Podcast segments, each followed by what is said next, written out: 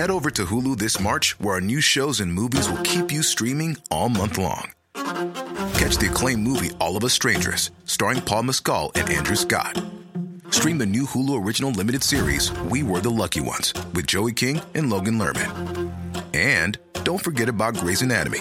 Every Grey's episode ever is now streaming on Hulu. So, what are you waiting for? Go stream something new on Hulu. This is an RNZ podcast. Hello, I'm Simon Morris. It's hard enough getting a movie made anyway, what with dwindling budgets, rampant egos, and the willful unpredictability of the public's taste. But now you have to factor in acts of God. Given that it can take two or three years to make a film from the first enthusiastic green light to the final exhausted rat party, a lot can happen in that time. Take the stars, for instance. Still, we must skulk in shadows.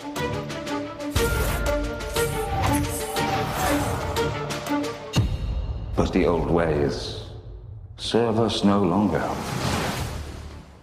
When Johnny Depp was hired by J.K. Rowling's Fantastic Beasts films, he was still the impossibly glamorous Hollywood movie star.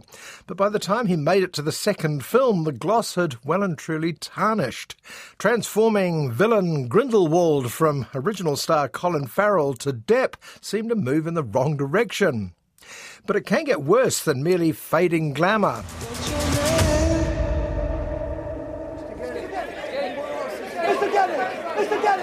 Mr. Getty.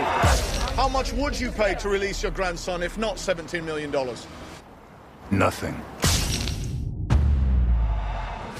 When Kevin Spacey ran into scandal midway through shooting All the Money in the World, they had to recast at some considerable expense. As it turned out, Christopher Plummer may have been better casting all along. I do not have the money to spare. No one has ever been richer than you are at this moment. What would it take for you to feel secure? More. More. But aside from the vagaries of Hollywood status, there are bigger things in the world. When 9 11 happened, a number of action films were shelved because they couldn't match up to the real thing. Films like Collateral Damage. What's the damage? Two dozen injured, nine dead, a nurse and her little boy. We have a civilian who says he saw the wolf. Did you get a good look at him? I talked to him. The wolf is back in Colombia, but you cannot take the law into your own hands. Thanks for your advice. It could have been a star making role for Cliff Curtis, playing glamorous terrorist The Wolf opposite Arnold Schwarzenegger, but sadly it wasn't to be. Sometimes real life has a nasty habit of stepping on the plans of even the most routine movies. Movies like Greenland, starring Gerard Butler. We now are getting word that the fragment has hit Central Florida. Oh my God. Wait, are some more pieces gonna hit? Come on, let's go. But the sky's on fire. Gerard Butler is a sort of B movie Scottish Dwayne Johnson. He tends to make action movies whose trailers open with the words one man. Whether the problem is terrorist kidnappers, a corrupt FBI chief, or a Persian army invading Sparta, Gerard generally is the man to sort it out. In Greenland, though, the problem is rather bigger. Space agencies are predicting an extinction level event. We're gonna be together, all right, kiddo? We're just trying to get to safety. They've been tracking the military flights to bunkers in Greenland. It's our only chance. Right now, the last thing anyone wants to see is an extinction level event, thanks very much. And as a real life pandemic sweeps the world, the easy Gerard Butler solution is not only unlikely, but frankly tasteless in the extreme. Greenland was meant to come out this week, but at the last minute, the distributors wisely pulled it. If you are hearing this broadcast, seek shelter immediately. What is it? What's going on? If you are hearing this broadcast, seek John, go! Hang on, Nathan. Sometimes the issue isn't monumental bad taste, though. Sometimes it's the opposite. Sometimes it's unwanted restraint.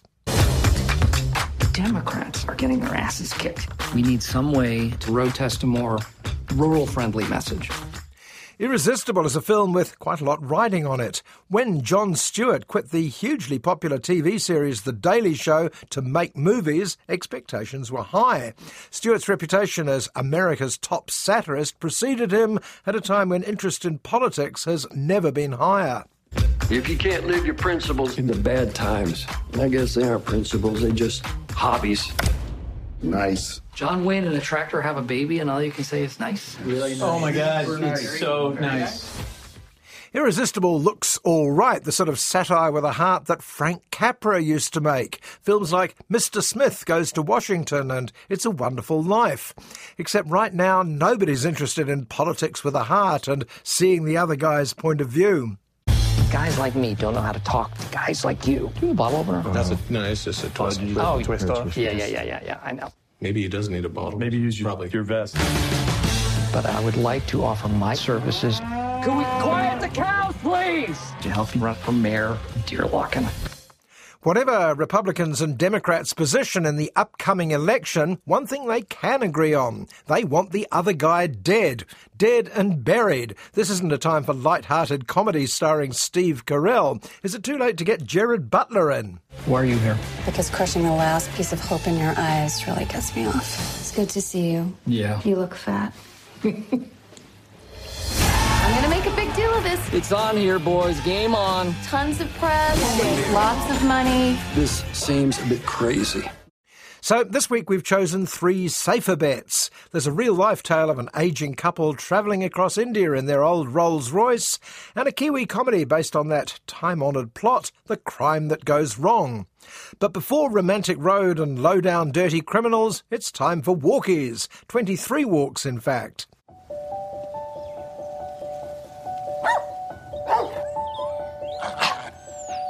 Wouldn't have hurt to have put him on a lead. Uh.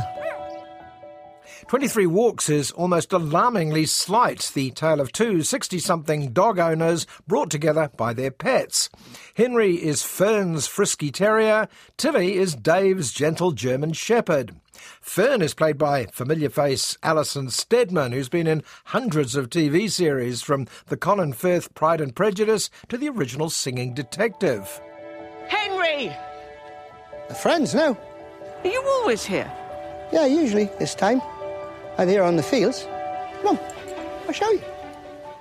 Dave John's CV is shorter, but it contains one stellar role. He was Daniel Blake in Ken Loach's award winning film of that name.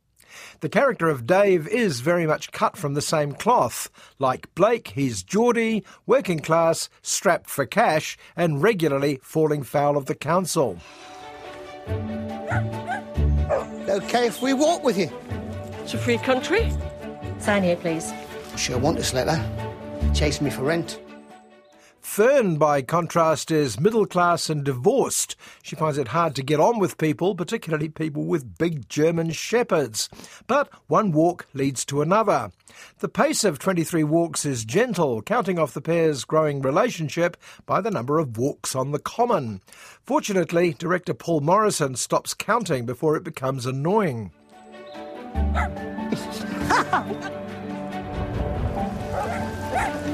This is our 12th walk together. You've been counting. I was scared to death of Tilly. You too, if it comes to that. No. I'm only scared of you. The downside of a pace this gentle is you start to wonder if anything is ever going to happen. He's a widower, she's divorced. They get on, their dogs like each other. What's the problem? But not everything is as it seems, and nobody reaches their 60s without accumulating a certain amount of baggage. You can't make me homeless. We've given you two warnings and you keep falling further behind. I'm doing my best. Needless to say, obstacles mount up, true love fails to run smooth, and even the dogs run into problems along the way.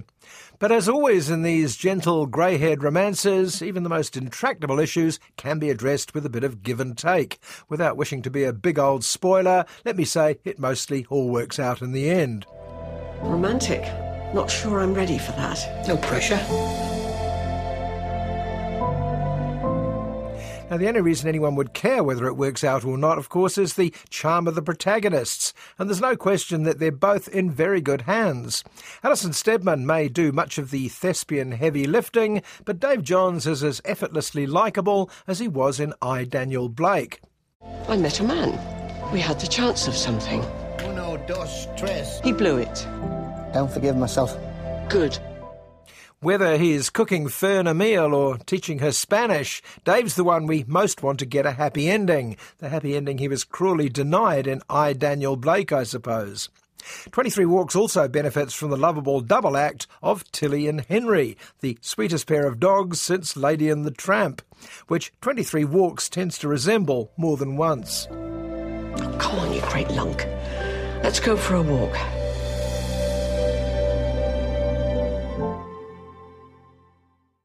The old hippie trail of the 60s may have been popularised by the Beatles and their entourage, but it started out as a rather upper class English rite of passage. The sons and daughters of the old Raj may have moved to Surrey and Sussex, but they couldn't wait to go back without the colonial baggage. People like Rupert and Jan Grey. Well, I came here in early December 1969, and as it happened, we had with us some very high quality hashish. And now we're here. But sadly, I haven't got any hashish. Rupert Grey, now well into his 70s, is still a keen adventurer, an English Don Quixote with his wife Jan, a long suffering Sancho Panza. And a new semi documentary, Romantic Road, follows them on their latest exploit. After much debate last night, Jan and I settled on motoring across northern India. Just the two of us. I say semi documentary. Director Oliver McGarvey's crew remains unseen throughout the entire trip across India for six months, but it's hard not to think that many of the events were staged in some way. But be that as it may, Romantic Road follows our intrepid couple from their takeoff point in Mumbai in an unlikely vehicle. It is 30 years since we travelled together in India. Then it was rucksacks. This time, we'll take the Rolls. It looks a bit small and battered, but it is in fact a 1936 Rolls Royce, the car that does much of the donkey work on the family farm in Sussex when Rupert isn't working as a lawyer in the city. Across the northern plains of India until we reach the eastern Himalayas. Turn south and motor over the Meghalayan hills down to the Bay of Bengal in time for Chobi Mela. The excuse given for this trip is a desire to reach a famous photography event being staged in Bangladesh at a certain time. As a ticking clock motivation, it seems a little random, but at least it provides Rupert and Jan with a specific goal. We come from very, very different backgrounds, and I'm very skeptical of colonialism. I'm very skeptical of these class divides, and he is at another end of that spectrum. Rupert is clearly the glamorous member of the pair, eccentric to a fault, but with the ability to charm and bewilder his friends and acquaintances in equal measure. Part of the appeal of this curious road movie is who it manages to rope into assisting it. For those of us who know them, they have become such an important inspirational event. That's foreign correspondent and at one time a fixture on New Zealand TV, Anita McNaught, whose brief quote there seems to have fallen foul of a sloppy editor. More unexpected is the executive producer of Romantic Road, former movie star Sharon Stone. Goodness knows what the American star of Basic Instinct saw in the adventures of a couple of English toffs. One of the things which is dad is a hunger for experiencing things. All the comments from Rupert and Jan's family and friends, from their car mechanic to the Earl of Selborne, stress that the brains of the outfit belong to Jan.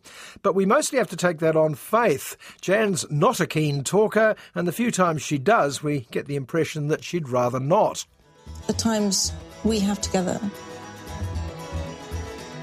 must be acknowledged and celebrated and rejoiced in our hearts because they're not infinite, they're not indefinite, and they're very precious. And we had that in India.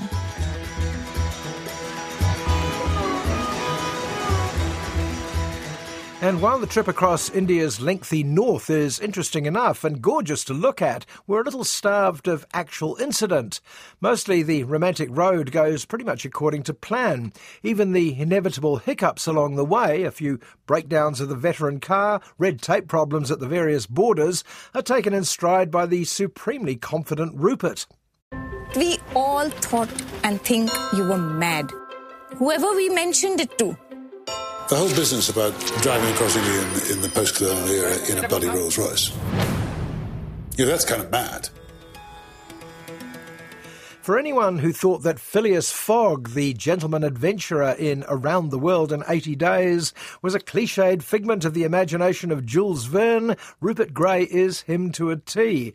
Their adventures may be a bit less extreme than their Victorian predecessor, but the Greys are delightful company. You can't help feeling that they give colonials a better name than they deserve. It's incredible to be there for six months and rather than just document it like an outsider, to be in it.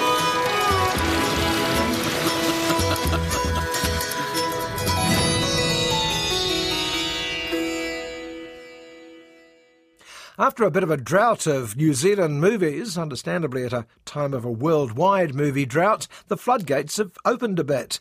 Following a respectable number of documentaries in the film festival, suddenly there are major features on offer too. Even more unusually, many of them are comedies. Have you ever had one of those days where everything just turns to shit? How much is in the till? 300 cash, give or take? How much is in that? Rob the ATM. We can just rip it out of the wall. Is that a flare gun? No. This is one of those. This one's called Low Down Dirty Criminals, and it makes up for its obvious influences dollops of pulp fiction and lock, stock, and two smoking barrels, several cupfuls of Kiwi classic Scarfies, with pace, enthusiasm, terrific performances, and actual jokes. A lot of actual jokes. Donnie's here. Put him on. I can't. I killed him. You killed him. Kind of. Kind of. Can someone be kind of dead? He's dead. He's definitely dead. Actually, the most obvious influence is the late great larrikin director Geoff Murphy, whose son Paul directed Low Down Dirty Criminals and whose daughter Robin co produced it, along with Sadie Wilson and Catherine Fitzgerald.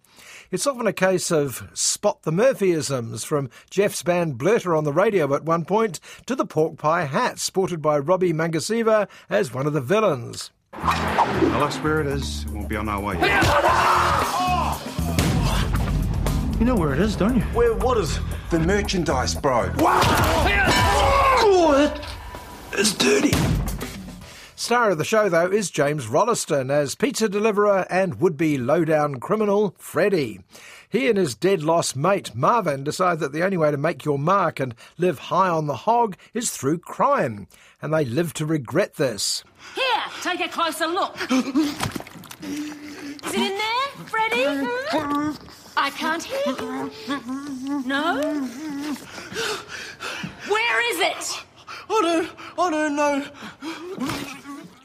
Low Down Dirty Criminals is a classic shaggy dog story as Freddy tries to explain precisely how he gets to where he ends up. That is, in a crowded room with a bunch of gangsters, all armed, dangerous, and in some cases naked. To recap, shall we?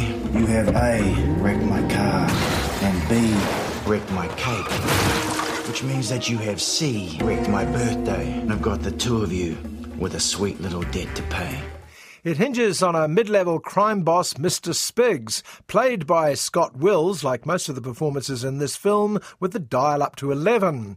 When Freddie and Marvin wreck Spiggs's car, they're given a simple task to do shoot the man having an affair with Mrs. Spiggs. I want Donnie dead. Dead. Dead. Dead. Fair enough. What can possibly go wrong? Well, that's a question that this film answers over and over again. One way is to confuse the would be victim, a skinny Chinese gangster called Donnie, with another would be victim, an extremely plus sized Chinese gangster called Jeff. Jeff is the target of, wait for it, the upholsterer. Right here. Pretty safe to say that right here is where the whole mess began. This is where you'll find him.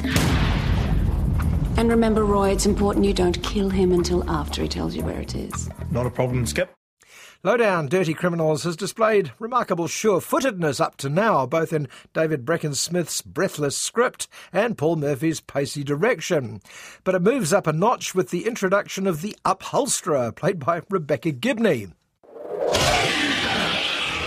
But tell me, son, is it worth your life? Is getting all the money you ever dreamed of, is it really worth dying for? Hmm? Where is it? Australia's favourite TV mum, Rebecca, is both chilling and hilarious as a female crime lord. And her idiot sidekicks, Cohen Holloway and Robbie Magasiva, are a uniquely Kiwi take on John Travolta and Samuel L. Jackson in Pulp Fiction. You guys shot the wrong man, didn't you? I was meant to be the skinny man, not the fat man. Fat man. Really fat. What about the merchandise? What merchandise? Freddy stole it from him, killed him, and then gave it to you. Did the fat guy give it to you? Or did the skinny guy give it to you? Where is it? As I said at the start, not even its best friends are going to claim Low Down Dirty Criminals as groundbreakingly original. But a valuable lesson Geoff Murphy taught us all those years ago is if you tell a cliched Hollywood story with a New Zealand accent, it's funny. Funny and strangely fresh. You treat me like an idiot, and I don't like it. You don't like it? I do not. You know, there's a saying you teach people how to treat you. What? Okay, the bad news is that the film peters out a little at the end. A comedy heist romp without a mid credits postscript scene just feels incomplete somehow these days. And there are some scenes involving stomachs that might test the strength of yours.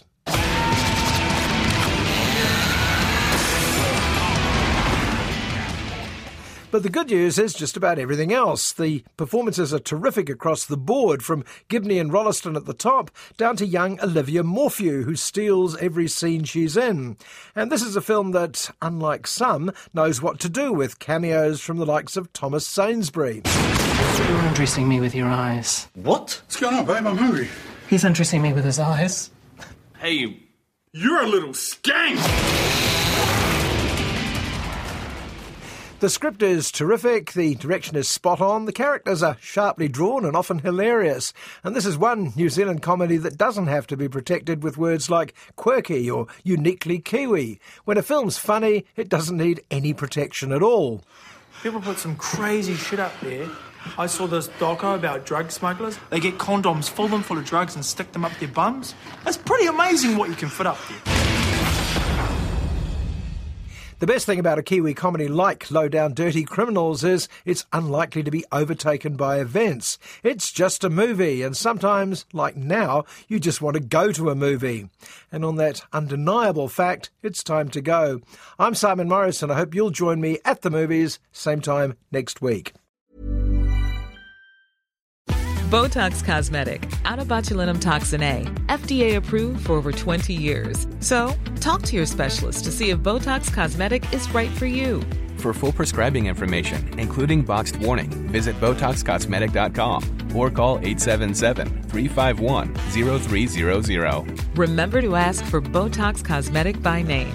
To see for yourself and learn more, visit BotoxCosmetic.com. That's BotoxCosmetic.com.